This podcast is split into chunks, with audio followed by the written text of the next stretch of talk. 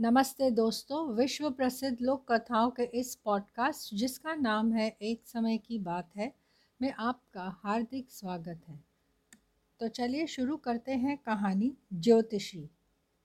किसी नगर में सड़क के किनारे एक ज्योतिष बैठा करता था। लोगों का भविष्य बताकर वह जो धन कमाता, उसी से उसका जीवन यापन होता था। प्रतिदिन वह सड़क के किनारे आकर बैठ जाता और जन्मपत्री के चित्र आदि सड़क पर सजाता, ताकि लोगों को स्वयं यह पता चले कि वह एक महान ज्योतिष तथा हस्तरेखा विशेषज्ञ है। परंतु सत्य यह था कि वह लोगों को मूर्ख बनाता था। उसके आबंड, आबंडर को देखकर लोग उसके चारों ओर इकट्ठा हो जाते और अपने भविष्य के बारे में विभिन्न प्रश्न पूछते और उसके द्वारा बताई गई बातों से प्रसन्न हो, उसे बदले में धन देते। कभी कभी जब ज्योतिषी का भाग्य अच्छा होता तो वह अधिक धन कमाता, परंतु कभी ऐसा भी होता कि उसके ग्राहक उसे बहुत कम धन देते थे। एक दिन वह अपने ग्राहकों को उनके भविष्य में होने वाली आश्चर्यजनक और अद्भुत घटनाओं के विषय में बता रहा था।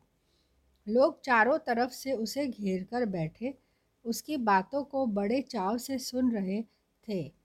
तभी एक व्यक्ति दौड़ता हुआ उसके पास आया और बोला कि उसके घर में चोरी हो गई है तथा घर का सारा सामान बिखरा पड़ा है। यह सुनते ही ज्योतिष घबरा कर उठ खड़ा हुआ और तेज़ी से अपने घर की ओर भागा। तभी अचानक रास्ते में एक अजनबी व्यक्ति ने उसे रोक कर पूछा, क्षमा कीजिए श्रीमान, क्या मैं जान सकता हूँ आप दौड़ क्यों रहे हैं?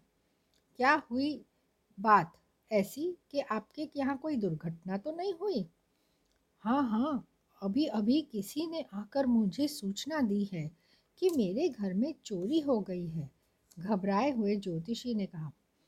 अपरिचित व्यक्ति मुस्कुरा कर बोला किसी अन्य व्यक्ति ने आपको सूचना दी है। इसका अर्थ यह हुआ कि आपको स्वयं इस विषय में कोई भी ज्ञान नहीं है। क्या यह आश्चर्यजनक नहीं है कि जो व्यक्ति दूसरों के भाग्य की भविष्यवाणी करता हो, उसे स्वयं अपने दुर्भाग्य का पता भी ना हो? तो दोस्तों, इस कहानी से हमें यह सीख मिलती है कि पाखंडी का भेद एक दिन खुल ही जाता है। मैं आशा करती हूँ कि आपको यह कहानी अच्छी लगी होगी।